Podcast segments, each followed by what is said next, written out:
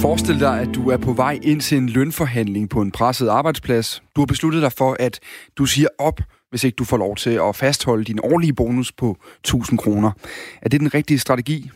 Et lignende dilemma udspiller sig i disse dage for regeringen, når det kommer til hele EU's gigantiske budget. Her vil Socialdemokratiet nedlægge veto, hvis ikke Danmark får lov til at beholde vores rabat på 1 milliard kroner om året. Men samtidig så ser den samlede regning for budgettet ud til at stige med flere milliarder. Og derfor er et flertal af Folketingets partier uenige i socialdemokratiske prioriteringer. Er Socialdemokratiet ved at gå over åen for at hente vand, så at sige? Det mener blandt andet de radikale. Vi taler med Jens Rode, de radikales EU-ordfører klokken kvart i syv. Og kvart over syv, der spørger vi Socialdemokratiet selv, hvorfor de vil sætte alt på et bræt for den her danske rabat. Dansk Sprognævn vil erstatte kager med hej til både private og ikke-private modtagere. Nej tak, jeg skal bede om, at myndigheder og institutioner, der skriver til mig, skriver kære, mit fulde navn og et dis. Jeg vil simpelthen ikke raves på mentalt i min privatsfære. Nej, den tidligere venstreminister Søren Pind, han skal ikke have noget af hej. Men var det høfligt, øh, er det mere høfligt at skrive kære og de end hej og du? Og øh, virker det egentlig måske bare en lille bit smule forældet, eller måske ligefrem lidt pudsigt at få et brev fra sin bank eller sin myndighed, der starter med kære? Vi tager den her debat om de store forskelle, der er på, hvad folk foretrækker klokken øh, cirka halv syv. Og så skal vi også forbi et øh, massemord i Vestjylland, Stine, som øh, udspillede sig i øh, weekenden. En foravler mistede 18 drægtige får og måtte aflive yderligere 6, der var i skidt forfatning efter at være blevet skambit. Han skyder skylden, skylden på ulve, og vi spørger ham om, hvorfor, om øh, cirka 10 minutter. Det her det er Radio 4 morgen. Jeg hedder Stine Krohmann Dragsted. Jeg hedder Dan Grønbæk. Godmorgen.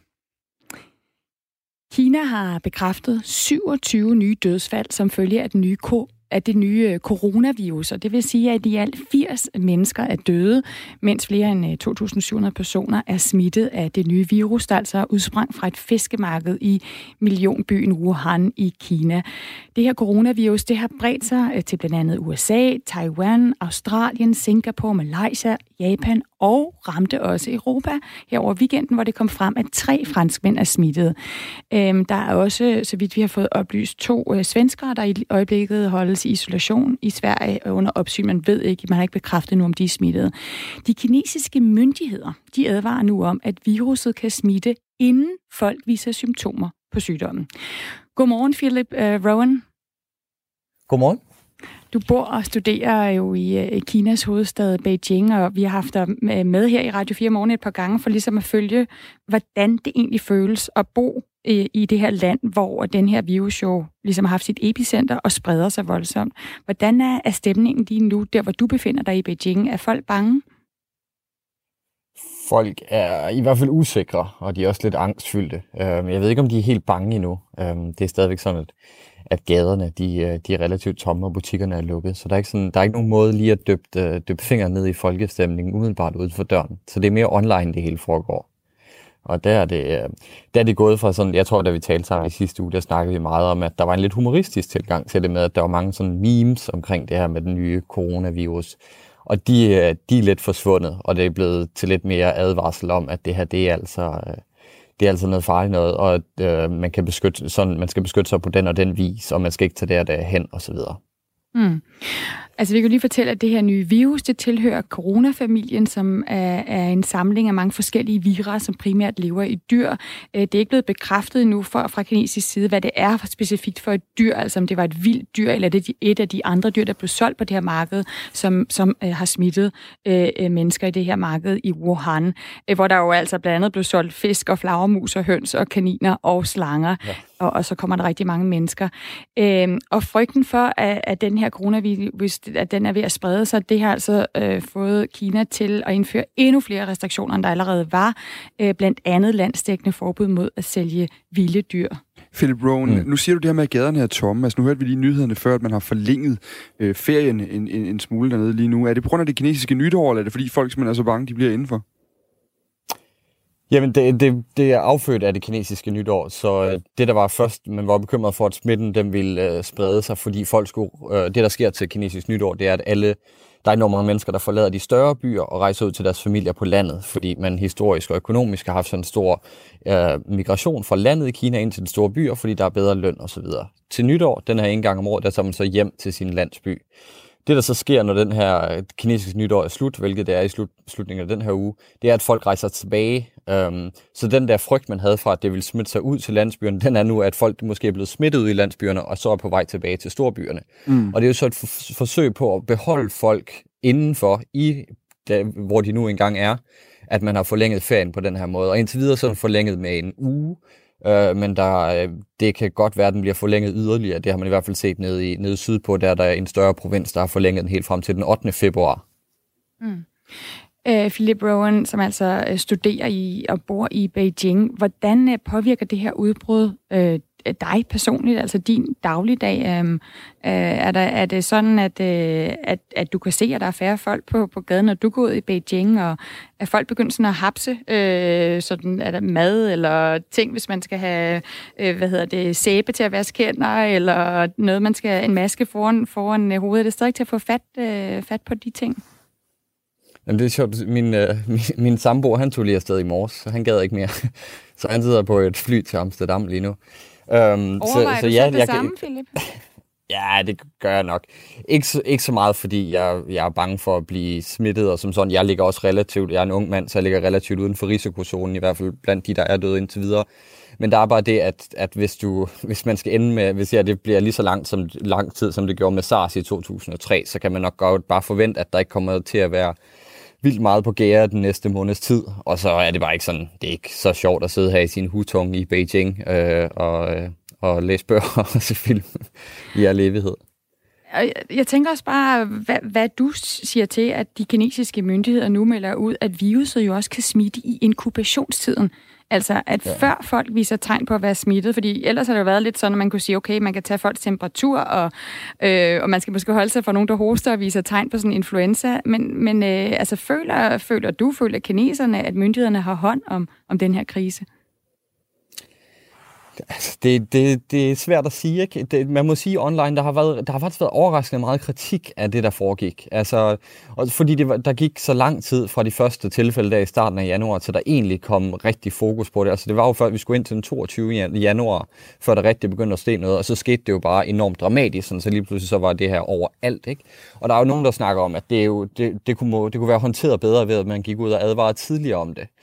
Øhm, og så nu her, til, lige her til morgen faktisk, der tog den kinesiske premierminister Li Keqiang, han var så den første højrestående politiker til at, til at møde op i Wuhan for at inspicere det dernede.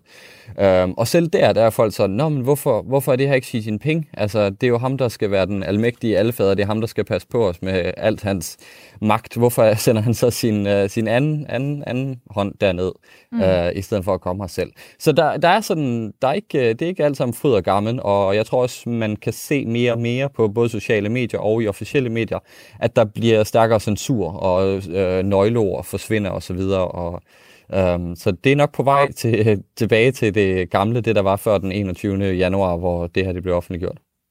Lige til sidst, øh, Philip Rome, hvad, altså, hvis, hvis man altså, ikke kan gå på arbejde, øhm, og, og altså, nu efter, der har været den her ferie, når den er slut, nu er den blevet forlænget, men, men hvis der så vil stadig være udgangsforbud mange steder, hvordan øh, vil det ikke påvirke økonomien? Hvad siger kineserne til det her med, at man ligesom skal, skal være isoleret på den måde?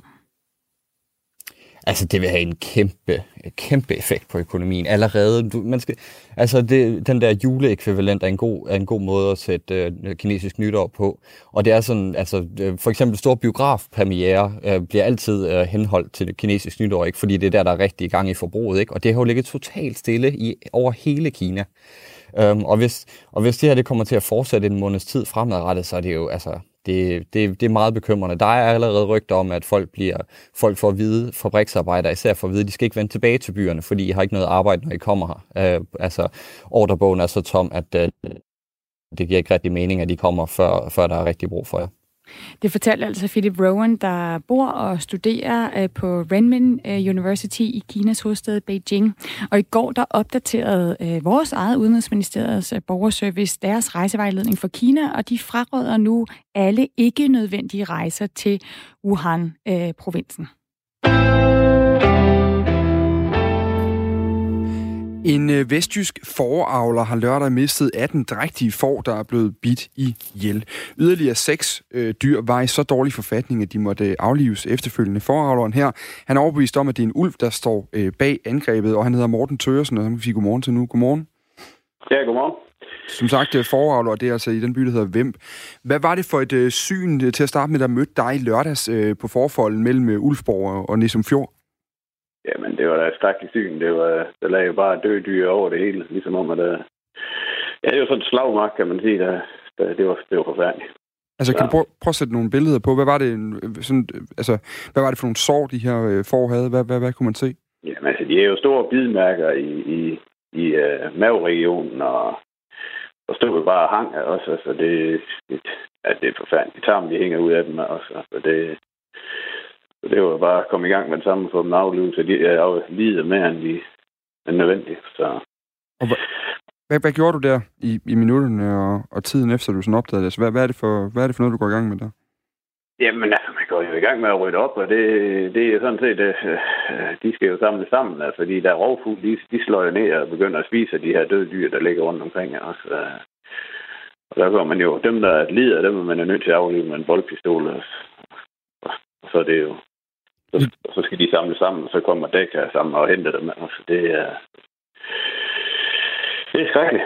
Så du gik selv rundt med, med boldpistolen? Ja. Så.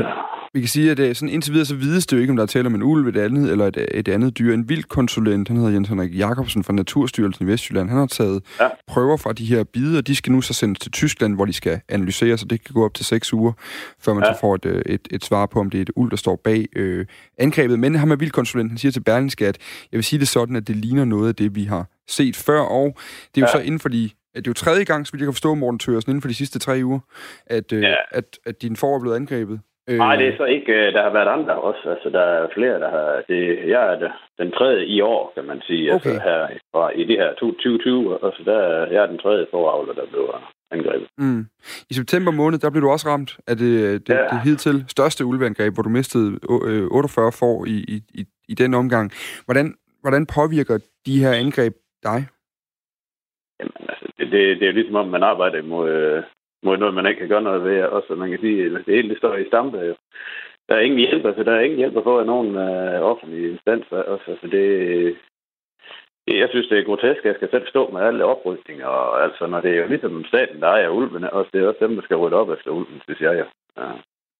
Mm. Så og jeg, jeg, føler, jeg føler faktisk, det er den der vej, hvor jeg, hvor jeg er sådan en, min dag, de vil være talt som foravler, det er ingen tvivl om. Morten Thørsen, kan du ikke øh, sikre de her får bag et, et eller andet ulvesikret hegn?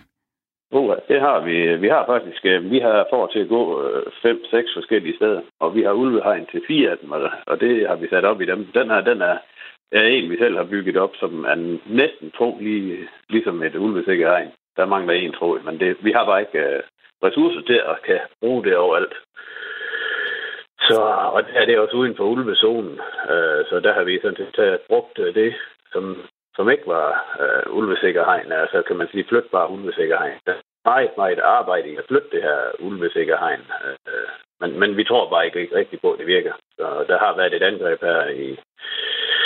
Ja, det var nummer to angreb i år, 2020, og der har, det var i ulvesikkerhegn ja, ryk nogle for. Så det hvad er det, Morten Thørsen, hvad er det, du vil have, der skal ske, hvis ulvesikre hegn ikke virker? Hvad, hvad, hvad synes du så, der skal gøres for at, at sikre Jamen, dine altså, Vi skal, vi skal simpelthen have reguleringstilladelse og have lov til at, at, at tage de problemer, ulve, der laver de gentagende angreb.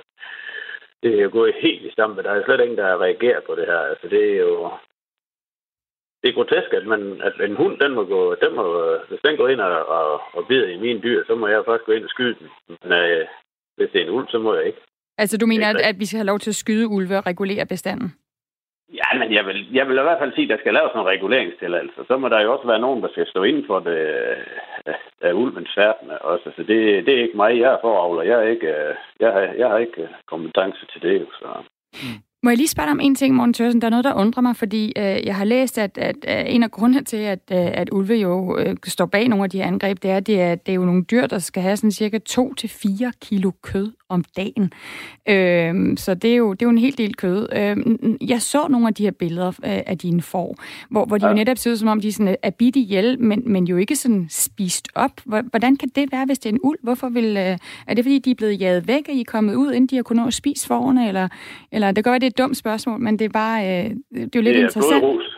Det er blodrus. blodrus. Altså, de får simpelthen blodrus, og så er det bare sjov at, at, at æde i dem. Altså, det, det, det er det, de gør. De, de jagter dem sgu bare ind, til de kan lige klemme dem op i en hjørne, og så flyver de på den. Så de, de dræber mange flere, end de egentlig kan spise? Ja, ja, ja, ja. De er sgu mange af dem. De er bare lige billige, og så, så dør de, og så, så er det videre til den næste. Det er sådan ligesom, man, det er en leg for dem. Altså. Mm. Hvordan, altså det, det, der, det store ting med det her med ulve, det er at vi taler fredning. Øh, vi taler ligesom en, en art, der er her over for, for, for vi menneskers øh, behov og så videre. Hvad tænker du om den debat, der har været omkring det, Morten Tørsen? Uh, der, er været der er jo både for og imod, også, men, men jeg synes jo, der er mange, der skal prøve at komme lidt tættere på, og så se, hvordan det er, det sker herovre i virkelige landet også. Altså, det er nemmere at sidde inde i København og sidde og og så er den sgu dejlig at se på også, men uh, den laver jo også bare en helvedes masse relase. Altså, mm. det, ja, der er sgu lidt nødt til at være lidt mere styr på det. Der er for lidt styr på det uh, generelt. Altså, det, der er sgu ikke nogen, der tager ansvar for noget. Det, det, er, sgu, det er mig, der får høvl, og jeg bliver også svin til, at uh, vi får dødstrusler og skidt og lort også, fordi vi bare har dyr også. Hvem, det, hvem, hvem får I det? Altså, hvad er det for nogle dødstrusler, du får der? Jamen, det er jo fordi, vi er, vi er jo dyrmishandler, fordi vi har får. Mm. At, øh, at vi ikke kan sikre os mod øh, ulven også. Altså, det er bare ikke nemt, når man har så mange. Vel? Altså, jeg, jeg kan sgu ikke sidde og kigge på dem alle sammen hver eneste dag. Altså. Nej. Du har... det er jo om natten, den rykker. Altså. Ja, du har jo, øh, du har jo i alt de seneste år mistet 84 får.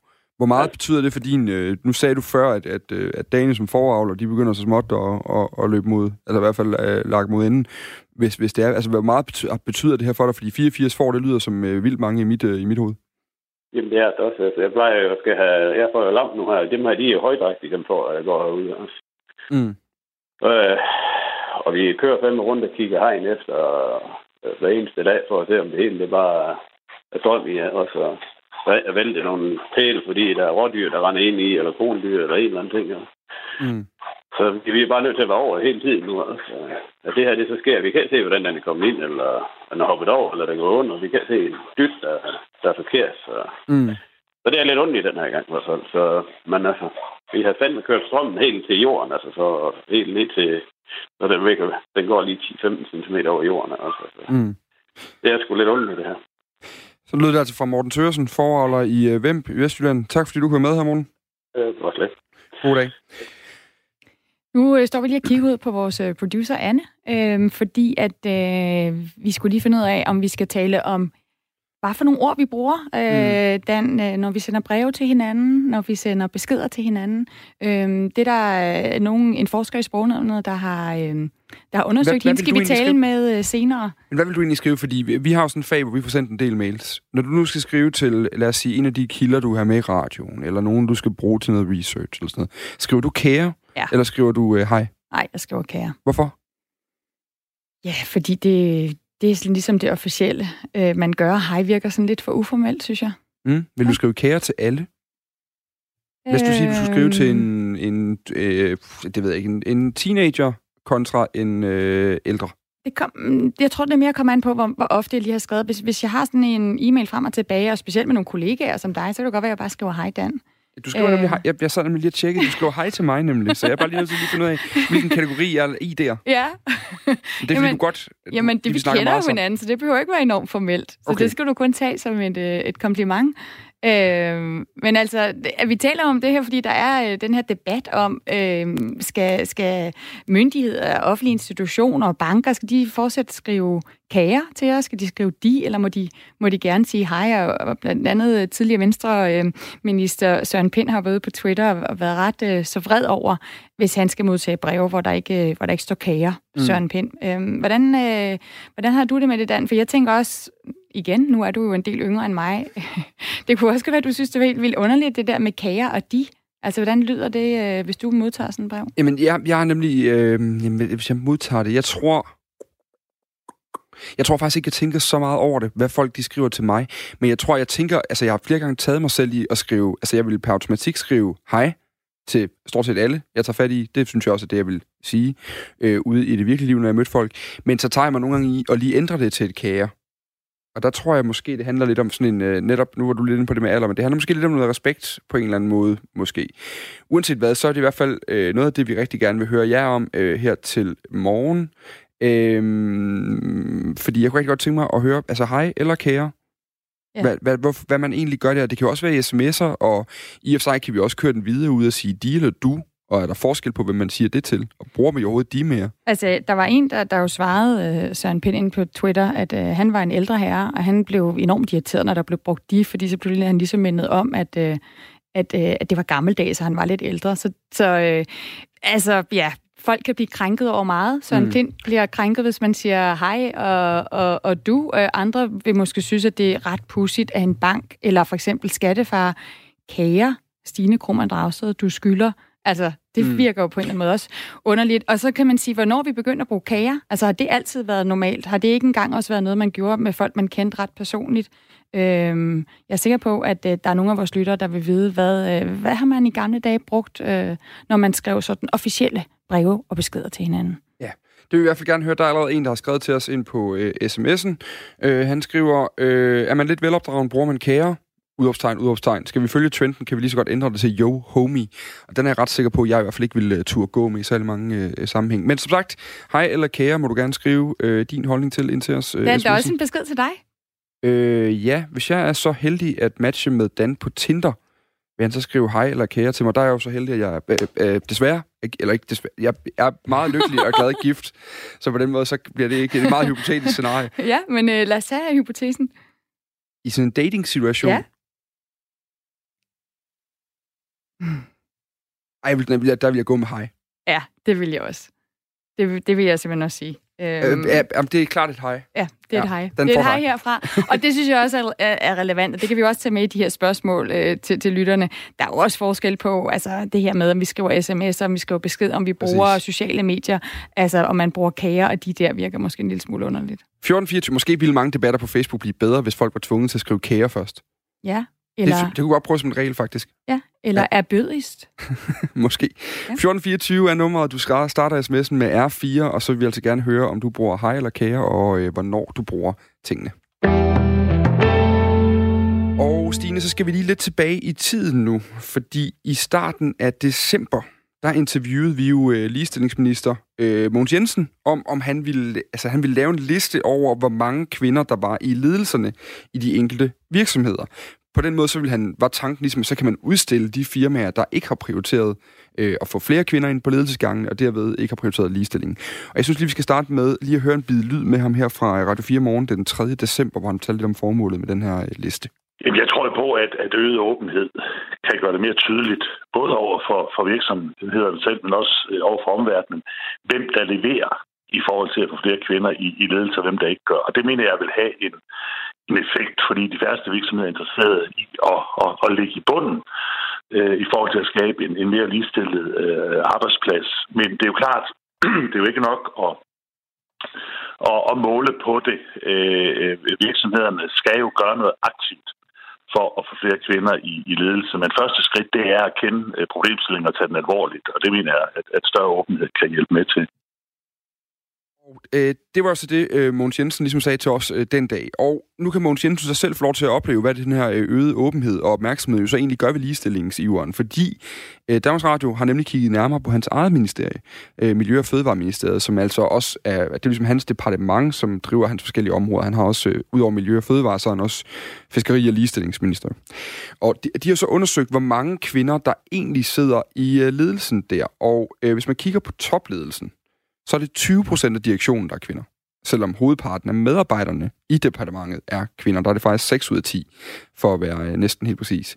Blandt kontorcheferne, der er der kun 44 procent kvinder. Og det er jo altså så i hans eget ministerium, efter han så har været ude og, og sige, at større virksomheder, de skal i den grad... Ja, så øh, hvordan sammenligner det med, med store danske private virksomheder? Det, det er jo det, han gerne vil se nu, hvor alle de ligesom skal fremlægge de her tal for, hvor mange de har. Ikke? Men, men man kan sige, en anden ting er, at danske virksomheder, som altså, hvad har vi, TDC, øh, Ørsted, Mærsk, de store der, som det er ligesom bruger som eksempel, de er jo pålagt ved lov at opstille sådan nogle måltal og en politik for kønsmæssig sammensætning af ledelsen, alle de her ting. Men der findes hverken måltal eller en ligestillingspolitik i ligestillingsministerens eget departement. Det er jo som udgangspunkt en lille smule øh, sjovt så har de jo så spurgt ham, det er, hvad han tænker om øh, det her. Og der blev spurgt ham blandt andet, øh, at det, altså, han, han erkender jo, at det ser helt skidt ud, og siger, at han har nu aftalt med sin departementchef om, at, at de skal have lavet en ligestillingspolitik i ministeriet, og det kan kun gå for langsomt på den måde kan man jo sige, at han jo faktisk bliver et ret godt eksempel på, at måske hans egen lovgivning faktisk virker, fordi det er ja, åbenbart det ikke rart. at blive udstillet. Det er ikke rart at blive udstillet Nej, på den måde, Stine. Men spørgsmålet er så, om han også er klar til at indføre regler for ministerier og departementer i forhold til, hvor mange kvinder der skal være. Lige præcis. Ja. Det bliver spændende. Det vil vi gerne spørge ham om. De spørger ham til sidst, øh, hvordan kan du sikre ligestilling i samfundet, hvis ikke du har ligestilling i dit eget ministerie? Så siger han, det er klart, at du skal gøre rent i eget hus. Det er også det, jeg har taget initiativ til nu, og det forventer jeg også, at mine kolleger i andre ministerier gør. Ligesom jeg forventer, at virksomhedslederne tager ansvar for deres ude på deres Men Dan, så vidt jeg husker sidste gang, vi også havde Mogens Jensen med til den her debat, så handler det jo grundlæggende om, vil man have kvoter, vil man ikke have kvoter, vil man lave regler for det her, vil man ikke lave regler. Mm. Så det er jo bare den debat, øh, som må fortsætte her, og der mener jeg, at øh, Socialdemokratiet jo ikke er så glad for det her med mm. regler og kvoter. Det kunne være interessant at have ligestillingsministeren med på det. Det kunne det helt sikkert. Lige nu skal vi have en omgang nyheder for Dagmar Østergaard. Klokken den er blevet halv syv.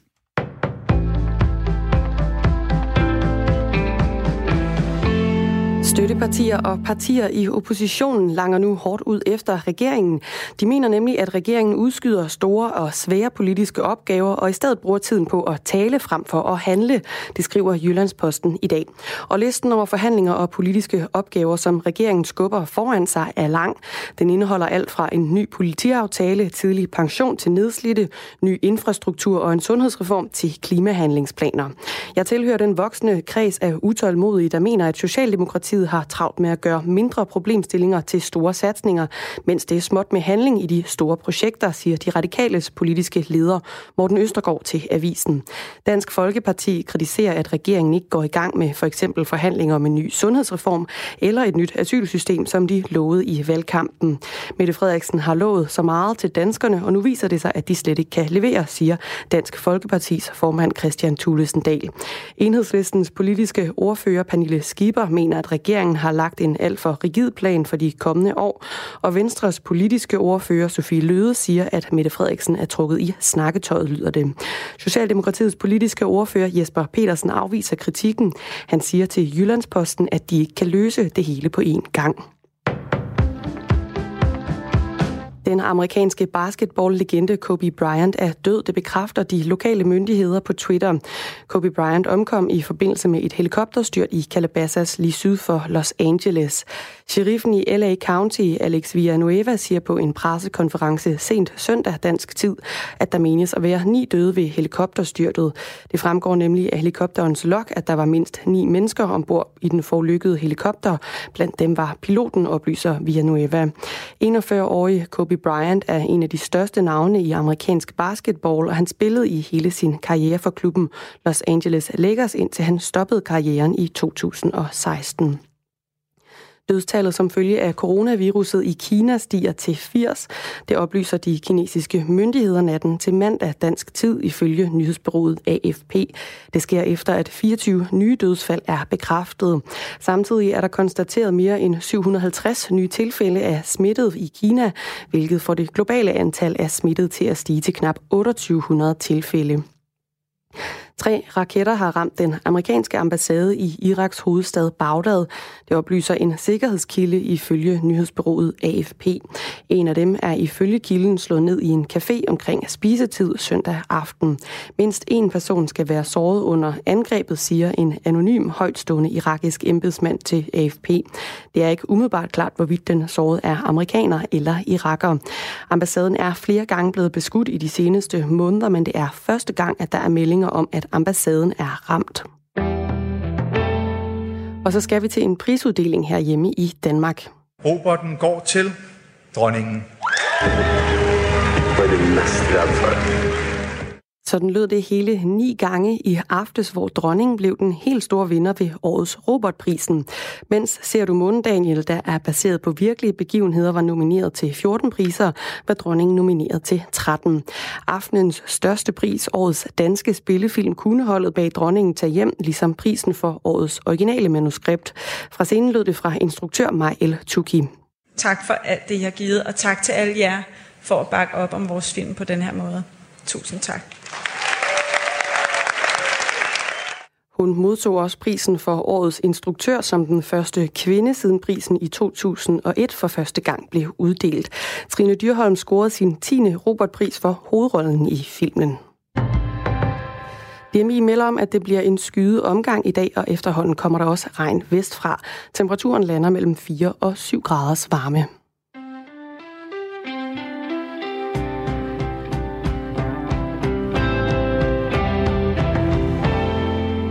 Myndigheder skal ikke skrive kager. Øh, jeg har ikke nogen personlige relationer til, til dem, og banker heller ikke. Det lyder falsk. Øh, det skriver en af vores lyttere. Vi har jo lige haft den her debat, øh, Dan, om skal man skrive kager, skal man skrive hej, skal mm. man mhm. skrive du og de. Og der er også en anden en, der skriver, skriv intet, bare navnet. Sådan var det også før med rådekuverter, ikke kun regninger. Og det er faktisk sådan, man gør i mange andre lande, blandt andet over i USA. Det er bare navn. Også øh, når man, der bliver heller ikke sådan noget venlig hilsen og kærlig hilsen. Øh, navn til at starte med, navn til, og navn for afsender til at slutte med. Og så er der en øh, Anders Ries, der skriver, kære som formel tiltaleform er helt ved siden af, fordi det er en kærlig tiltaleform, ligesom i min kære, og der er gået inflation i ordet. Der er altså nogen, der er lidt uenige med, med Søren Pind i det her med, at det er mere formelt at bruge kære. Øhm, så øh, skriv ind til os på 1424, skriv R4, så er det en besked om, øh, hvad du synes i den her debat. Men vi kan jo lige prøve at teste af. Marianne Ratche. Ja. en underlig måde at sige hej på, er det ikke det? jo, meget. Ja. Du er i hvert fald seniorforsker hos uh, Sprognævnet, så er du desuden uh, skribent på Politikens ugenlige klumme, uh, ugens ord. Øhm, nu var der en her, der, der siger, at vi skal droppe tiltaleformen og bare gå direkte på navn. Øhm, lad os lige starte med din favorit. Hvordan, hvordan starter du dine mails? Vil du skrive hej eller kære, eller hvordan... Øh? Jamen, jeg har altid skrevet kære øh, som en fuldstændig neutral øh, hilsen, men, men efter vi har lavet den her undersøgelse, må jeg indrømme, at jeg faktisk er gået over til at skrive hej noget mere, fordi at øh, undersøgelsen jo viser, at der er mange, der opfatter det som en meget intim måde at, at, at hilse på i, i mails. Mm.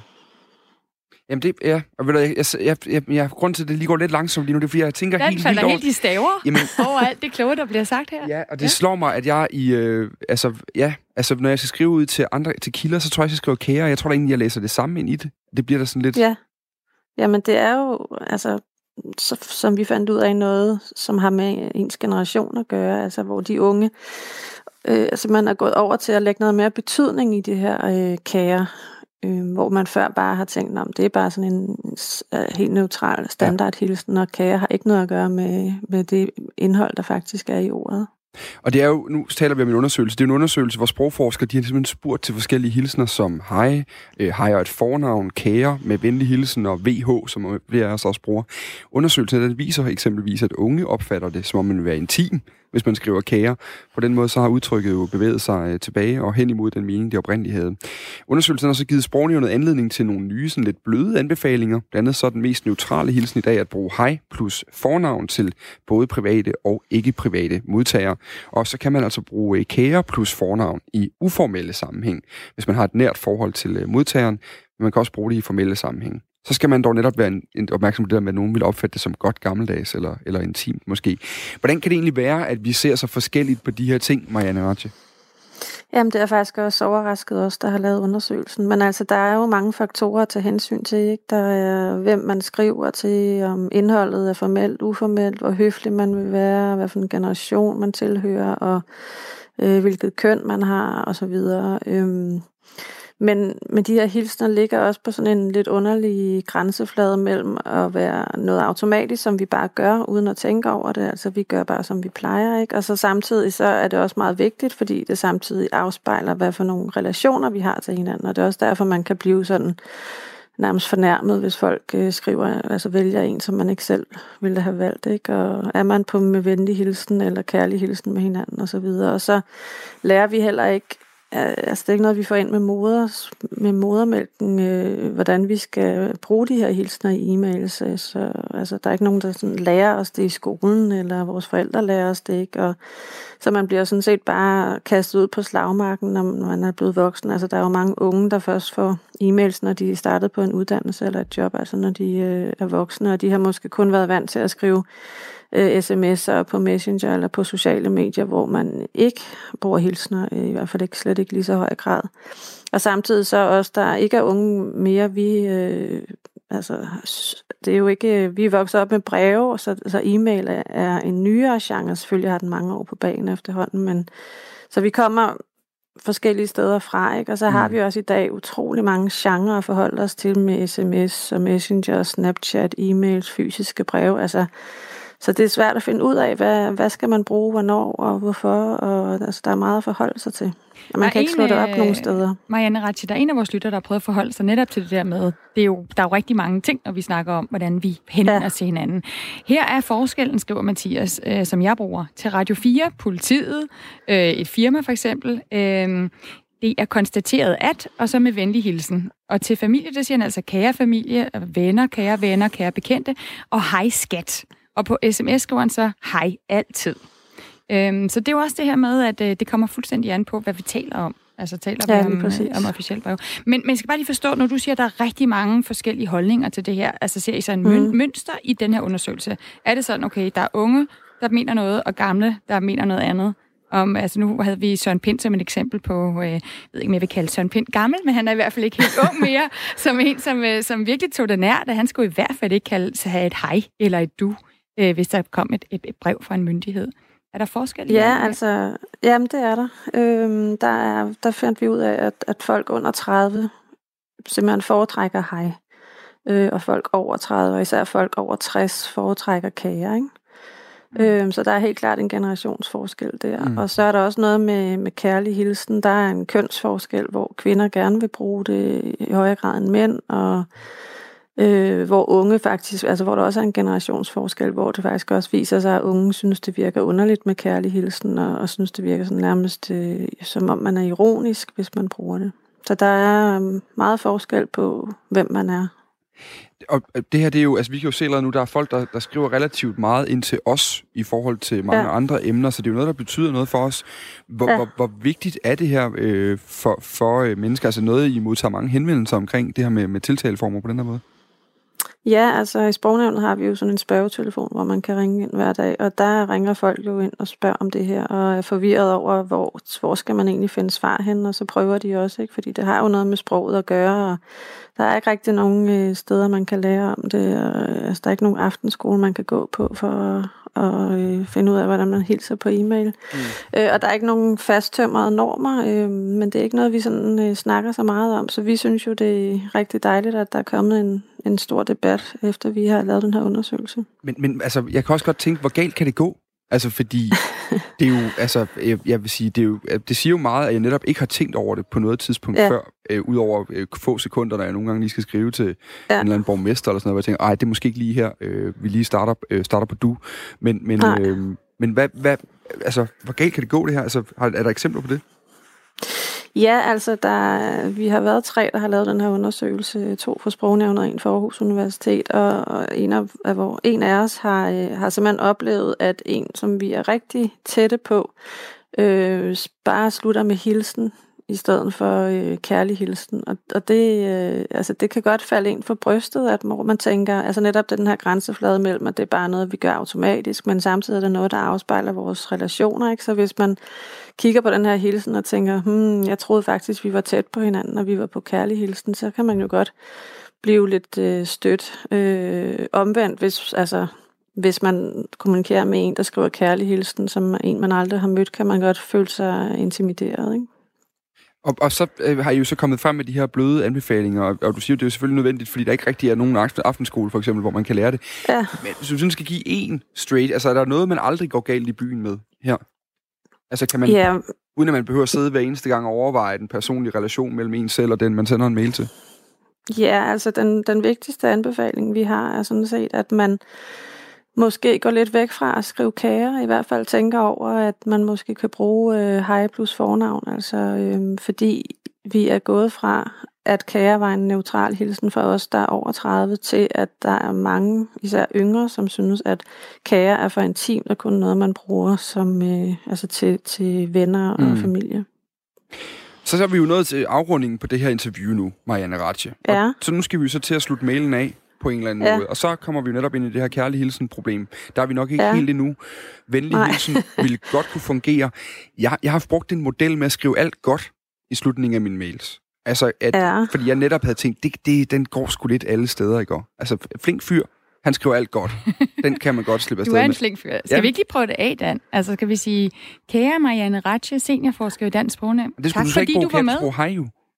Fordi det var det, vi Jamen, nu fandt. prøver jeg lige noget forskelligt. Okay, ikke? Nu okay, prøver jeg ja, lige noget ja. officielle, ikke? Med venlig hilsen, Stine og Dan. Var det, var det for... Det var lidt Ej, det, det, det synes jeg er for formelt og gammeldags. Altså, det er virkelig kun noget, jeg selv bruger til, til skat, eller altså en meget øh, formel institution. Mm. Så prøver jeg lige en model her. Øh, Marianne Ratche, seniorforsker ved Dansk Sprognævn. Tak fordi du var med. Alt godt, Stine og Dan. Ja, ja, jeg ved ikke, alt godt lyder sådan lidt tysk på mig, eller sådan, Sådan lidt, øh, lidt, lidt, lidt øh, den, krukke, Dan. synes jeg faktisk. Ja, ja. Øh, men altså, Ja. Ved ja, du hvad, så laver vi den amerikanske. ja, Marianne Ratche, seniorforsker ved Dansk Sprognævn, øhm, som her kunne fortælle os om, øh, at vi skal overveje, om vi ikke skal bruge hej i stedet for kager. Og så runder vi den der. Ikke mere. Hvad siger du til det, Marianne? Ja, den er også underlig. Altså, øh, og sådan er der, er der mange af mine, mine studerende, der har arbejdet på Syddansk Universitet, som hverken havde nogen øh, starthilsen eller sluthilsen, og det, øh, det virker også øh, sådan upersonligt på en eller anden måde. Ikke? Hold da op. Altså, jeg tror, jeg kommer til at bruge rigtig meget tid på at tænke over, når jeg skal skrive beskeder, Ja, sms'er og breve og e-mails i dag. Men øh, igen, tak fordi du var med til... Øh, jeg var ved ikke, så om du, lidt. du gjorde os klogere, og måske også en lille smule forvirret. Øh, Ja. vi, skal, vi, skal bruge, øh, vi skal bruge hej lidt mere, bortset fra, hvis vi skriver til Søren Pind, kan vi så lige sige. Mm. Der er en, der skriver ind her, Søren Pind elsker samtidig at være anderledes. Måske skulle han bare øh, passe sit arbejde, eller så kan han jo op til næste valg, hvis han ikke kan holde sig væk fra politik. Jeg er ikke sikker på, at det her det bare er politik nødvendigvis. Og så er der øh, andre her, der skriver, øh, vi er i starten af 30'erne, vi vil gerne være frabedt og være venskabelige og familiære med offentlige myndigheder. Så der er en, der er på Søren Pinds hold der. Vi må se, hvor vi øh, ender henne i båsen der, Stine. Nu skal vi tale om et udvalg, som vi normalt ikke hører så meget til. Det er Folketingets øh, Europaudvalg. Og her blev det besluttet, øh, eller det bliver besluttet, øh, hvad Danmark skal kæmpe for, når de forhandler med andre lande i Europa. Og ofte så hører vi nemlig ikke så meget om det, fordi partierne de bliver faktisk stort set enige, uden så store sværslag. Men det Øh, sådan var det ikke i fredags. Der mislykkedes det for regeringen at få opbakning til, øh, til det forhandlingsmandat, som øh, statsminister Mette Frederiksen altså skal bruge, øh, når hun skal forhandle med resten af EU-landene de næste, øh, altså om de næste syv års budget. Det skal hun her den 20. februar. Og den her uenighed, den handler om, at Mette Frederiksen gerne vil have lov til at nedlægge veto mod EU-budgettet, hvis ikke Danmark får lov til at beholde en rabat på en milliard kroner, som vi har i dag i forhold til vores medlemskabsgebyr, kan man det kalde det. Regeringen vil til gengæld ikke nedlægge veto, hvis den samlede regning til EU-budgettet stiger, hvilket altså meget tyder på. Og den prioritering, den har altså så vagt undrende hos et øh, flertal af partierne, blandt andet regeringens øh, støtteparti, de radikale. Godmorgen, Jens Røde. Godmorgen. Radikales EU-ordfører. Hvorfor skal Mette Frederiksen ikke være klar til at nedlægge veto, hvis Danmark øh, får lov til at, øh, ikke får lov til at beholde rabatten på den her 1 milliard kroner om året? Det er der faktisk flere øh, grunde til. For det første, så øh, mener vi i Radikale Venstre, at man skal kæmpe for øh, at understøtte kommissionens forslag om, at alle de her rabatter, som en lang række lande har, at de skal helt forsvinde. Øh, det er der en mulighed for nu, fordi britterne de træder ud af det europæiske fællesskab, og det var britterne, der opfandt øh, rabatsystemet, Mm. øhm, Margaret da Thatcher. Margaret Thatcher i Ja. sin tid sagde, I want my money back. øh, og så blev der så lagt rabat på rabatter og rabatter på rabatter, og der findes tre forskellige rabatsystemer, og det har gjort det hele sådan temmelig uigennemsigtigt med, hvem der betaler det rigtige beløb til EU, og derfor synes vi helt grundlæggende, at man skulle sørge for at komme af med, med alle de der rabatter. Det er Men er det ting. ikke meget fedt, at vi har en rabat, Jens Rode? Danmark har en rabat på 1 milliard kroner. Så kan det være, at det kom på grund af Margaret Thatcher. Det kan være, at britterne er på vej ud. Men vi har en rabat. Hvorfor skal vi ikke holde fast i den? Øh, For det første er vores rabat faktisk med temmelig lav i forhold til de andres. Øh, Og det er jo sådan en del af det her. Men problemet er, hvis du putter al din politiske kapital ind i en rabat og siger, jamen jeg nedlægger veto mod det her, så parkerer du dig selv over i et hjørne. Vi skal nok få den der rabat. Hvis det er sådan, at rabatsystemet ikke bliver afviklet, så skal vi nok få den der rabat. Da vi fik den sidste gang under Helle thorning Schmidt, der foregik det jo så ved, at Helle thorning Schmidt på forhånd havde proklameret, at det der, det var det aller, aller vigtigste for Danmark. Ikke noget med klima, ikke noget med migration, ikke noget med forskning. Det vigtigste for Danmark, det vi vil kæmpe for, det er vores egen rabat. Så sad de andre jo der, da der skulle deles penge ud. Der blev altid delt kuvertpenge, som man kalder det, ud til sidst, hvor landene sådan skal have noget mere i landbrugsstøtte, eller de skal have noget mere i landdistriktsstøtte, eller de skal have noget mere i øh, regionalfonde og sådan noget. Der findes jo en lang række øh, fonde i, i EU. Og Danmark får stort set, altså det er meget, meget lidt, vi får i regionalfonde øh, og i øh, landdistriktsstøtte. Landdistriktsstøtte, det er sådan noget øh, det, det, det er mm. sådan en, en, en støtteforanstaltning, man kan bruge til også alle mulige retur, naturressourcer og sådan noget skærm. Jens Rode, jeg bryder lige ind her, fordi det bliver meget teknisk. Jeg skal bare lige forstå, at det du siger, at du hellere mm. synes, at regeringen skal gå ind og sørge for, at, man, at Danmark får nok ud af det samlede budget, øh, og at det ikke rigtig nytter noget at prøve at sige, at vi har fået den her øh, rabat på 1 milliard kroner, hvis faktisk, øh, det, altså der er jo tegn på, at det samlede budget for eksempel kan stige. Øh, så det handler mere om, hvem får noget, noget ud af de penge, som det der samlede budget skal bruges til. Er det er det, det, du siger? Det jeg bare prøver at forklare. Og ja, tingene er øh, tekniske, når vi øh, diskuterer budgetteknik i, øh, i EU. Det kan jeg ikke rigtig gøre noget ved. Og jeg gider ikke at gå rundt og lade som om, at det er sådan noget, der bare er let. Øh, det, der er sagen, det er jo, at Danmark, de andre lande, fik langt mere i de her støtteforanstaltninger, hvor vi så får en rabat på en milliard. Og det betyder vi jo, at vi i realiteten øh, har fået har betalt en temmelig høj pris for den rabat, vi fik, fordi det går ud over vores konkurrenceevne. Regionalfondene betyder for Danmark hvert eneste år 13.000 fuldtidsjobs og 22 milliarder i omsætning. Det skal man huske på. Så vi, vi har betalt for den rabat, og derfor jeg siger, det er verdens dyreste rabat. Og det er jo tåbeligt så at så sige, det er det aller, aller vigtigste for Danmark, fordi de andre lande ved så godt, hvordan de skal håndtere den situation, at de kan få mere ud af det end Danmark. Men det er Jens Rode, derfor, Jens at det er dumt regeringen at gøre EU-ordfører for de radikale. Altså, altså siger du så, at en ting er den her rabat, det er dumt, fordi der er alt muligt andet, der er mere vigtigt i forhold til, hvor meget vi får ud af EU. Altså, vil, skal vi så i virkeligheden hellere øh, kæmpe for en større debat, øh, rabat? Eller, eller altså, hvad er det, du siger her? Eller vil du have, at øh, man skal gå ind og nedlægge veto, hvis for eksempel det samlede budget stiger for meget, og at Danmark skal bidrage mere? Jeg synes, det er noget underligt noget, at man siger, at det er det aller, aller vigtigste. For radikale venstre er det aller vigtigste i de her syv års budgetter. Det er syv års budget. Det er 7.500 milliarder, vi snakker om. Der skal man jo i vores optik kæmpe for, at fællesskabet får gjort noget ved klima, at vi sammen løser migrationsudfordringerne og gør det på en solidarisk måde, og vi skal have sikret, at vi putter tilstrækkeligt med penge ind i forskning. Sidste gang man lavede budgettet, der var netop forskningsområdet et af de områder, som kom til at tabe i øh, den store kamp.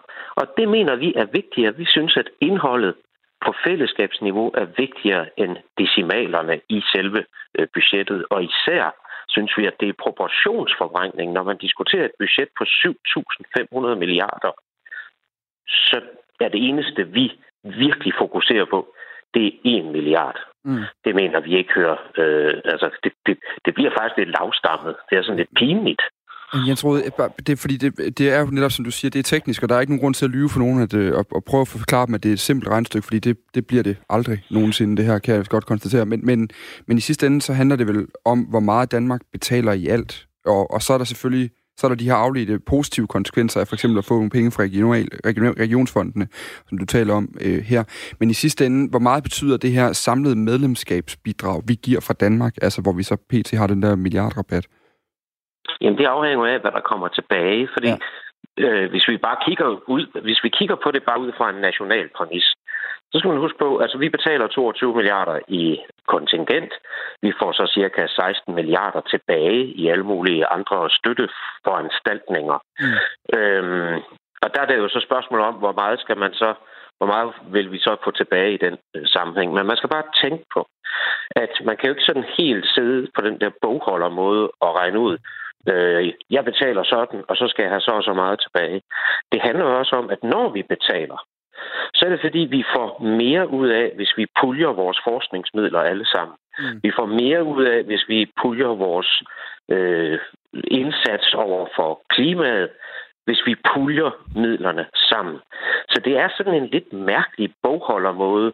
Det er derfor, jeg sagde, da, da finansministeren fremlagde det her, der sagde jeg, at han lød ligesom en lommeregner-liberalist, øh, hvor man ikke kan se værdien, og man ikke argumenterer for værdien i de fælles investeringer. Ja. Og, og tænker man den tanke til ende, så burde man jo melde sig helt ud. Vi, øh, vi kommer til at kunne spørge Morten Bødskov om det senere, fordi øh, ham skal vi tale med i, øh, i næste time. Men øh, Jens Rode, tusind tak, fordi du kunne være med her. Selv tak. Altså Radikales EU-ordfører. Nu skal det handle om øh, Kobe Bryant, fordi øh, det er jo strømmet ind med kondolencer fra øh, hele verden, mere eller mindre efter det i aftes øh, dansk tid kom frem, at øh, den tidligere basketballstjerne for Los Angeles Lakers, Kobe Bryant, var død i et helikopterstyrt. For basketballfans, så ville sådan yderligere beskrivelse af, hvem han er, øh, sikkert være unødvendige, men til ligesom at hjælpe øh, alle os andre, der har vi øh, nu dig med, Morten Stig Jensen. Godmorgen. Godmorgen. Du øh, følger NBA tæt, og du skriver blandt andet om basketball for det amerikanske medie Forbes, øh, ligesom du øh, laver, laver en podcast, der NBA Pod. Øh, hvem, hvem er øh, Kobe Bryant sådan i, i korte termer? Eller hvem var Kobe jamen, Bryant? Han, ja, ja, det er jo desværre nu i datidsformat. Øh, jamen, Kobe Bryant jeg tror simpelthen, at forbindelsen øh, lige smuttede øh, dertil øh, til Morten Stig Jensen, men den prøver vi jo at få øh, sat af sat op igen. I mellemtiden, Stine, så kan vi jo lige kigge på noget, fordi du, øh, du har boet i USA det har jeg. mange år. Det har vi fået sagt mange gange efterhånden. Ja. Kobe Bryant er jo en amerikansk øh, legende i basketball det år. Øh, og du har faktisk fundet, altså du, ja, du har fundet et klip fra en reklame. Om det var, fordi jeg tænkte over, da, da, da vi hørte her i, i, i går aftesdagens tid, at Kobe Bryant altså var styrtet ned i den her helikopter. Det forlyder jo også nu, at, øh, at hans datter faktisk er blandt dem, der, der også er døde. Hun, øh, jeg tror nok, hun var 13 år. Han har, han har fire ja, børn. Øh, som, som jo også, som han ligesom øh, øh, var ved at gøre klar til at skulle blive den næste store stjerne i, i familien. Ikke? Han har jo spillet alle sine 20 år i, i Los Angeles. Øh, så, så han er, er på alle måder, måder en, en legende. Og det, som jeg bare lige prøvede at, at tænke over, det var, hvad kan jeg huske? Jeg helt ærligt skal sige, at jeg, jeg har ikke fulgt særlig meget med amerikansk basketball eller NBA, som jeg har boet i USA i mange år. Øh, men der er bare nogle ting, der står frem øh, for mig, og det kan vi jo spørge Morten Stig Jensen om, om, om og det er også noget af det, der ligesom kendetegner ham. Blandt andet den her aller sidste kamp, øh, de, øh, han spillede, hvor han jo simpelthen slog rekorden i forhold til, hvor mange point han scorede. Mm. Øhm, øh, han leverede over for, for publikum, som jo elskede ham. Og nu har vi dig med igen, øh, Morten Stig Jensen. Øh, ja. vi, kan jo, vi kan jo øh, starte, hvor vi stoppede, var ved at sige, så sige, nu satte Stine lige en rekord på til sidst for, øh, for den her Kobe Bryant. 60 hvem, point, tror jeg, det var. Ja, hvem, hvem var han som sagt i, i korte termer? Ja, i, i kort termer. Utrolig konkurrencesyg. Meget, meget, øh, hvad hedder det, dedikerede spillere, der trænede hele tiden og efterlod sig et, et fantastisk eftermæle i henhold til, til træningsetik og træningsintensitet for spillere nu til dags. Jeg tror ikke, der er nogen aktive NBA-spillere lige nu, som, som der ikke har haft en, en plakat af ham hængende på væggen og har, har kigget på hans øh, træningsmentalitet. Altså han boede jo nærmest i, i diverse baskethaller rundt omkring i landet, og og, og jeg tror, det er en, en slags øh, dedikation, som rigtig mange spillere har taget med til sig. Øh, og, og det er også en af grundene til, øh, tror jeg på, at, at vi nu faktisk har den bedste version af NBA nogensinde. Det er, at, at spillerne ligesom har sagt, okay, vi går all in på basket, for det gjorde vores idoler, Michael Jordan og Kobe Bryant, øh, og, og, og vi ser ligesom de resultater, som de fik ud af det. Mm. Så lad os, lad os emulere det.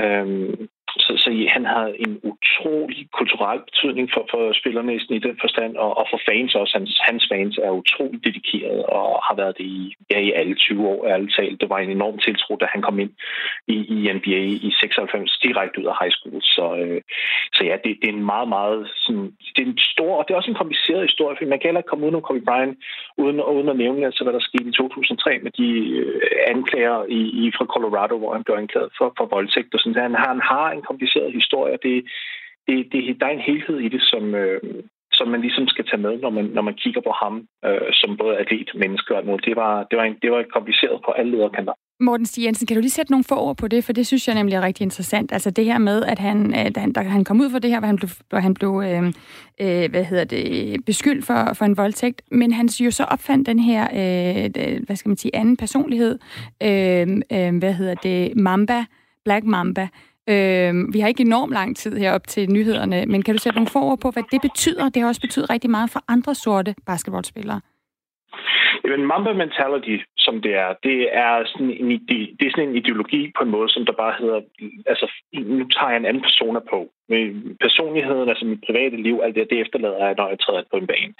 Den Mamba mentality er altså stort set by any means necessary, som man kalder det. Altså alt skal bare fra, fralægges af personlige ting og tendenser, når man kommer ind på banen, og så handler det om at vinde. Og det handler om at dominere, og det handler om at brillere. Mm. Og det var den person, han simpelthen tog på sig. Han tog den her på sig, hvor han så siger, når jeg så træder på banen, så er jeg Black Mamba. Det er der, hvor jeg går all in. Jeg glemmer alt, hvad der er omkring mig, og jeg spiller spillet til, til bedste evne og, og med et dræberinstinkt uden lige. Um, og det er noget, som der er, er, er taget til sig øh, på, på mange lederkanter. Jeg kender blandt andet personligt en i USA, øh, som, som lå med, med kraft og øh, hvad hedder det, ikke havde det åbenlyst særlig godt, og som sagde til sig selv hver eneste dag, well, I gotta bring the Mamba mentality og komme mm. over det. Øhm, så det er... Vi bliver, næsten, vi bliver næsten nødt til at runde af her. Jeg er ked af at afbryde ja. Morten Stig Jensen, og jeg er ked af, at det lige blev lidt kort på grund af teknikken her. Vi, øh, vi kommer helt sikkert til at, at tale mere med dig øh, om det her på den tidspunkt. Tak fordi du lige kunne være med. Mange tak. Fordi vi skal simpelthen til en omgang nyheder med Dagmar Østegård. Klokken den er blevet lige få sekunder over klokken 7.